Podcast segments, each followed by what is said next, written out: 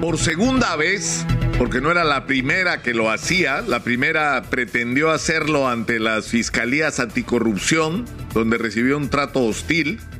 Carolín López Arredondo se presentó esta vez ante la Fiscalía de Lavado de Activos, cuyo coordinador es Rafael eh, Vela, hace dos semanas a ofrecer dentro del proceso de investigación que se le sigue, precisamente por el tema de lavado de activos, eh, a ofrecer su colaboración eficaz y a dar información que ella tenía. Esto no lo debería estar diciendo, porque según la ley es ilegal revelar la identidad de un colaborador eficaz.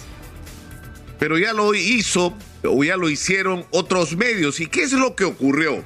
Es lo primero que hay que precisar para entender lo complejo de lo que está pasando. El día viernes pasado, antes del cierre de la mesa de partes, es decir, antes de las 4 de la tarde, porque esto fue entre 3 y media y 4 de la tarde, el fiscal Rafael Vela, cumpliendo con su deber, le notifica a la fiscal de la Nación de la existencia de una colaboración eficaz. Y el problema por el que tiene que dirigirse a través de un escrito a la fiscal de la Nación es que esta colaboradora implicaba a ministros, a dos ministros de Estado y al presidente de la República que son los llamados aforados. Es decir, eh, ni la fiscal a cargo de la investigación, ni el propio Rafael Vela como coordinador tienen la atribución legal y constitucional para hacer la investigación en lo que implica a los ministros y menos aún al presidente de la República y es la fiscal de la nación la que tiene que intervenir en esto. Pero ocurre inmediatamente una cosa increíble. Lo que no había pasado en 10 días, pasó en minutos. Es decir, se trasladó a los medios de comunicación desde la oficina de la señora fiscal de la nación, porque de ahí fue de donde salió para los malinformados. De ahí fue donde salió la información. Con el nombre de la señora Carolín López y con parte de la documentación que el fiscal Vela le había entregado a la fiscal de la Nación. Y la prueba es que a dónde llega la información. No llega donde los supuestos amigos del señor Rafael Vela. La información es entregada a quienes en los últimos años no han hecho otra cosa que criticar al fiscal Vela y hay quien pretende, quienes pretenden ahora atribuirle a él la responsabilidad. Pero eso es un asunto a estas alturas menor y circunstancial. Porque a lo que estamos enfrentados hoy es a una situación que se parece extraordinariamente a la que enfrentamos con Martín Vizcarra.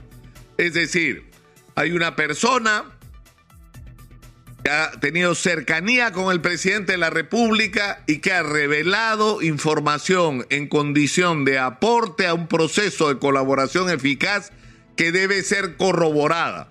Información sumamente grave, porque implica al presidente, a ministros de Estado, a congresistas de la República, a empresas diversas y a una serie de personas vinculadas al presidente y a su entorno, que son sumamente graves y que supondrían la existencia de una red articulada de corrupción. El siguiente paso para hacer las cosas con responsabilidad y con corrección es que la Fiscalía de la Nación haga lo que se ha negado a hacer desde hace semanas es decir, que la investigación sobre el presidente Pedro Castillo Terrones no espere al año 2026. La constitución de la República dice, el presidente no puede ser acusado, sí, pero el presidente sí puede ser investigado. Y esa investigación es indispensable ahora.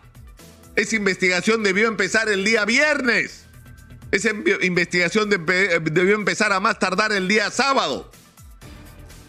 El problema es que esa investigación no la puede hacer Zoraida Ábalos porque ella es una de las referidas por la, por la colaboración eficaz. Es decir, ella es una persona junto con otros fiscales a los que se atribuye una relación de supuesta complicidad con las personas que eran parte de esta red de corrupción. Y por lo tanto ella va a tener que delegar esa responsabilidad al único otro fiscal que queda en este país, fiscal supremo, que es Pablo Sánchez. Y eso tiene que hacerse ahora. Porque lo que nos interesa a los peruanos no es la vacancia, la vacancia, la vacancia. No, señor, nos interesa la verdad. La verdad, queremos saber si es cierto que el presidente Castillo, o por lo menos a nivel de investigación fiscal, si la fiscalía encuentra de una manera objetiva elementos de juicio suficiente para llegar a la conclusión de que el presidente podría estar implicado en estos actos de corrupción. Y si esto es así, el presidente Castillo no puede seguir siendo presidente. Y ahí lo que diga la constitución no diga la constitución es un asunto menor, porque lo que se está planteando ahí es un asunto de legitimidad en el ejercicio del gobierno. Porque no podemos hacer que gobierne el país una persona sobre la que hay la sospecha absolutamente razonable de que podría haber estado involucrado en actos de corrupción. Y de eso no se va a encargar el Congreso, de eso se va a encargar la gente. Porque yo creo, si conozco un poco la conducta y la voluntad de los peruanos, que para los peruanos va a ser absolutamente inaceptable que se mantenga en el gobierno. Alguien sobre el que pesan las sospechas del tamaño que podrían sospechar si la investigación fiscal llega a esa conclusión. Porque también hay que decir, no basta con la declaración de la señora que puede ser políticamente interesada. Por supuesto que sí, pero la declaración está hecha y la investigación hay que hacerla. Y lo que queremos los peruanos es la verdad sobre esto. Y la verdad no es difícil de alcanzar en una circunstancia como esta, porque hay otras personas, entiendo, dispuestas a colaborar con la justicia. Y la información está a la mano sobre la relación o no entre reuniones que terminaron en licitaciones, de encuentros que terminaron en contratos y si se determina que en ese proceso hay responsabilidad del presidente, entonces el presidente tiene que pagar por eso. Y tiene que hacerse responsable ante el país por eso. Pero hay que hacer las cosas bien. Hay que hacer las cosas correctamente. No hay que, hay que aprender de nuestra propia historia. De nuestra propia historia es de, de donde tenemos que aprender. Y este es el reto del momento. Ese es el reto del momento. Ya están en el Congreso, dicho sea de paso, que tiene 82% de aprobación según el Instituto de Estudios Peruanos.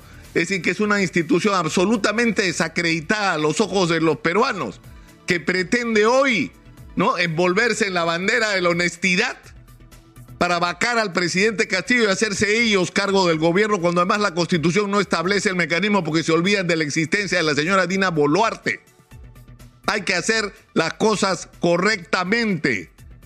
Correctamente, porque es lo que exige la ciudadanía. Lo que queremos es la verdad y la Fiscalía de la Nación tiene que hacer hoy, hoy su trabajo. No podemos esperar. Necesitamos tener claridad sobre si estos hechos que la señora Carolín López denuncia son ciertos o no. Y si fueran ciertos, el presidente no puede seguir un día más en Palacio de Gobierno. Y las formas son a estas alturas lo de menos.